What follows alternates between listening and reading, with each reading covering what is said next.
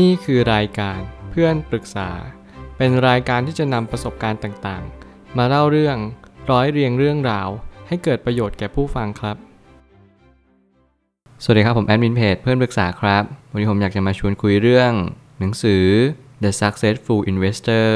What 80 Million People Need to Know to Invest Profitably and Avoid Big Loss ของวิลเลียม J. O'Neill นังสือเล่มนี้เป็นหนังสือเล่มเล็ก ๆ ที่ผมเชื่อว่าเราสามารถที่จะเข้าใจตลาดเพิ่มมากขึ้น โดยเล่มนี้จะเน้นไปในสิ่งที่เราควรจะมีคุณสมบัติใด ที่เราจะสามารถเอาชนะตลาดได้ ซึ่งแน่นอนว่าการเอาชนะตลาดมันไม่ใช่เรื่องง่าย เราจะเรียนรู้ได้อย่างไรว่า สิ่งที่เราเป็นในทุกๆวันนี้ มันจะสามารถที่จะทำให้เราชนะตลาดได้ นั่นคือหน้าที่เราที่เราจะต้องพึงระลึกรู้อยู่เสมอว่า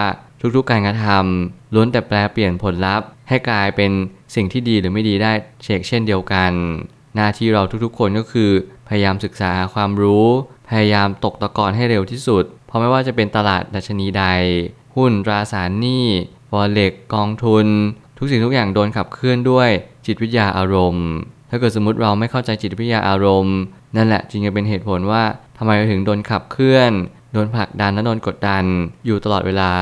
การที่เราจะได้กำไร หรือว่าเราหลีกเลี่ยงการขาดทุนเนี่ย จึงเป็นสิ่งที่ยากมากๆ เพราะทุกคนในตลาดหุ้นก็ต้องการกำไรในการเล่นหุ้นทั้งหมด แต่ถ้าเราเข้าใจจริง ๆ เรามีเป้าหมายที่ชัดเจน นั่นแหละจะเป็นตัวกรอบเวลาที่ชัดเจนและก็สำคัญมากที่สุด ที่เราจะได้ความเข้าใจและตระหนักรู้ว่านี่คือสิ่งที่เป็นเป้าหมายที่สำคัญของการเทรดหรือลงทุนในครั้งนี้ ผมได้ตั้งคำถามขึ้นมาว่า การจะประสบความสำเร็จกับการเป็นนักลงทุน หรือว่าเทรดเดอร์ได้นั้น เราจำเป็นจะต้องรู้ว่าเรากำลังทำอะไรอยู่ รวมไปถึงเป้าหมายทางการเงินเราคืออะไร และนี่คือคำถามที่ทุกคนต้องถามก่อนเลยว่า เราต้องการประสบความสำเร็จในการเป็นนักลงทุนหรือเทรดเดอร์เนี่ยเราต้องการจริง ๆ หรือเปล่า เราปรารถนามันมากแค่ไหน รวมถึงสิ่งที่เราต้องการในชีวิตประจำวันเนี่ยคืออะไร ถ้าเกิดสมมุติเราต้องการเป็นนักเทรดเดอร์นักลงทุน แต่เราไม่เคยมีเป้าหมายในชีวิตเลย สิ่งนี้มันจะทำให้คุณไม่ประสบความสำเร็จในชีวิตในระยะยาว เพราะคุณจะไม่รู้ว่าคุณกำลังลงเล่นเกมอะไร เกมการเงินเป็นเกมที่มีวันจบสิ้น ไม่มีใครที่จะเอาชนะเกมการเงินนี้ได้ เพียงแต่ว่าเรารู้ว่าวันนี้เราต้องการอะไร เราต้องการเงินเอามาจุนเจือครอบครัว เราต้องการเงินเอาไว้สำรองเลี้ยงชีพเรา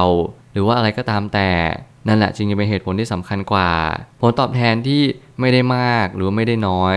นั่นอาจจะให้ผลตอบแทนที่ดีกว่าคนที่ไม่รู้ว่ากรอบของตัวเองอยู่ตรงไหน รวมถึงการที่เราไม่รู้ว่าสิ่งที่เราจะเอาเงินนี้ไปใช้ทำอะไร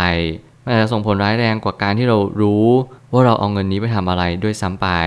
สิ่งเหล่านี้คือสิ่งที่เราต้องสอบทานชีวิตก่อน ว่าชีวิตเราต้องการอะไร แล้วเราค่อยสอบทานชีวิตเรา เพื่อที่จะเข้าในตลาด แล้วก็มีกรอบการลงทุน แล้วก็มีจำนวนของ position sizing เนี่ยที่พอเหมาะพอควร สิ่งเหล่านี้ไม่ทำให้เราบรรลุเป้าหมายทางการเงินได้ง่ายกว่า แล้วดีกว่าด้วย สังเกตแนวรับแนวต้าน และดูว่ากำลังซื้อกับการทะลุแนวต้านไปนั้น มีกำลังมากกว่าช่วงทั่วไปหรือเปล่า เราจะเรียกกำลังนี้ว่า volume ซึ่งมันจะช่วยให้เราซื้อหุ้นได้ถูกจังหวะมากขึ้น เพราะว่าการสังเกต volume เนี่ยเป็นสิ่งที่สำคัญมากเหมือนกัน ผมไม่ได้พูดในพอดแคสต์นี้บ่อย แต่ผมก็ยังเชื่อ volume เนี่ยมันสามารถที่จะดูพละกำลัง ว่าเทรนด์ไหนกำลังจะมา แต่แน่นอนว่าถ้าเกิดสมมติเราเจอเทรนด์ขาลง เราจะมองไม่เห็น volume ที่มันสูงมาก แต่นั่นก็ไม่ได้หมายความว่าเทรนด์กำลังจะสวนทาง ที่มันไม่ใช่ขาลง เพราะผมเชื่อว่าเทรนด์ขาลงเนี่ยมันเป็นอะไรที่ดูยากกว่า แต่แน่นอนถ้าเกิดสมมติเราจะรู้ว่ามันเป็นเทรนด์ขาลงแล้ว นั่นก็หมายความว่าสถาบันหรือว่ากลุ่มใหญ่เนี่ยเขาก็พยายามทยอยคืนหุ้นมาในตลาดแล้ว นั่นจึงจะหมายความว่าเราอาจจะไม่รู้จนกว่าที่เขาเหล่านั้นจะพยายามขายหุ้น หรือคืนหุ้นสู่มือรายย่อยไปเรียบร้อยแล้ว นั่นจึงเป็นสาเหตุว่าทำไมเราถึงขาดทุนอยู่บ่อยครั้ง เพราะสิ่งหนึ่งที่เราไม่มีคือขาดวินัย การมีวินัยการรักษาความอดทน รวมถึงจิตวิทยาการเทรดเนี่ยเป็นสิ่งที่สำคัญจริง ๆ เราอาจจะไม่สังเกตโวลุ่มทั้งหมด แต่โวลุ่มเนี่ยเราจะสังเกตได้ตอนขาขึ้น ขาขึ้นเป็นจุดที่สำคัญที่สุด เป็นจุดที่เมื่อไหร่ก็ตามที่แท่งเทียนมันมา คนที่จะซื้อเนี่ยเขาจะซื้อให้เต็มแท่งเทียนเลย และแน่นอนมันก็จะมีแรงขายในช่วงแรกๆ ซึ่งมันเป็นเรื่องปกติ เพื่อทำให้เรารู้สึกว่าเออกำลังเนี่ยมันไม่มากพอ แต่เมื่อไหร่ก็ตามที่เราเผลอ เมื่อไหร่ก็ตามที่แท่งเทียนหรือว่ากราฟแนวโน้มมันตัดเป็นขาลงเนี่ย แต่เทรนหลักของมันยังเป็นขาขึ้นอยู่เนี่ย นั่นจะหมายความว่ามันเป็นโอกาสเข้าซื้ออย่างเต็มที่เลย แล้วมันก็เป็นโอกาสของนักลงทุนรายใหญ่ ที่เขาจะซื้อเต็มพอร์ตของเขา เพื่อให้เขาจะได้มีหุ้น เพื่อจะไปขายทิ้ง ตอนที่มันเป็นตลาดขาขึ้นจริง ๆ การดูกราฟมีชัยไปกว่าครึ่งแล้ว รวมถึงถ้าเราดูปัจจัยพื้นฐานประกอบเข้าด้วยอีก ก็จะทำให้ความมั่นใจในการเข้าซื้อ หรือขายตัดขาดทุนจะยิ่งแม่นยำขึ้น แถมการมองภาพโดยรวมก็ยังจำเป็น มีหลายครั้งที่เรามักจะเพิกเฉยในการดูกราฟ technical เนี่ยสำคัญจริง ๆ การที่เราจะเป็นเทรดเดอร์นักลงทุน เราจำเป็นจะต้องดู technical หรือว่าดูกราฟด้วยเสมอ หลายคนอาจจะหลงลืมสิ่งเหล่านี้ไป แต่ผมก็เชื่อว่าถ้าเราใช้ technical กับ fundamental รวมกัน นี่แหละคือจะเป็นจุด peak ที่ทำให้เรามีโอกาสได้กำไรสูงกว่าคนอื่น เพราะเราจะรู้ทั้งเทรนด์แล้วก็รู้ทั้งงบพื้นฐาน เพราะว่าจริง ๆ แล้วในตัวขับเคลื่อนของเทรนด์เนี่ยมันก็เกิดขึ้นจากกำไรของบริษัทไม่ว่าจะเป็นการขยับขยายของบริษัท มีข่าวลือที่ส่งผลทำให้ภาพลักษณ์ของบริษัทนั้นดีขึ้น สิ่งต่างๆเหล่านี้มันจะเชิญชวนให้คนหลายๆ คนให้ความสนใจกับหุ้นเหล่านี้ บริษัทนั้นๆ แล้วมันก็จึงเป็นสาเหตุว่าหุ้นเหล่านี้ก็มักจะขึ้นตาม มี volume เข้า มี story มากขึ้น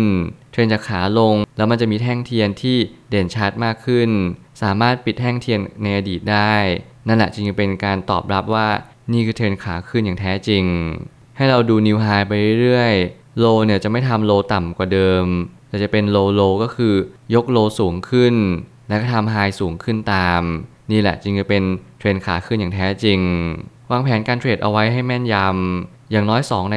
3 เราจะต้องได้กำไรเสมอ เราจึงจะมีเงินสดติดพอร์ตเอาไว้เพื่อจะแก้เกมได้ ไม่เช่นนั้นเราจะขาดทุนมากกว่ากำไร แล้วมันจะส่งผลต่อการขาดทุนระยะยาว นี่คือกฎที่เราจะต้องรักษาเอาไว้อย่างเด็ดขาด นั่นก็คือเราต้องถือเงินสดเอาไว้จำนวนหนึ่ง เพื่อให้เราเข้าเทรด ในจังหวะที่ดีที่สุด ผมผิดพลาดอยู่บ่อยครั้งในเรื่องของการ กลัวว่าเราจะเข้าหุ้นนี้ไม่ทันหรือว่าตกรถ แน่นอนว่าคุณไม่ต้องกลัว รถไฟทุกๆ ขบวนมีจังหวะของมัน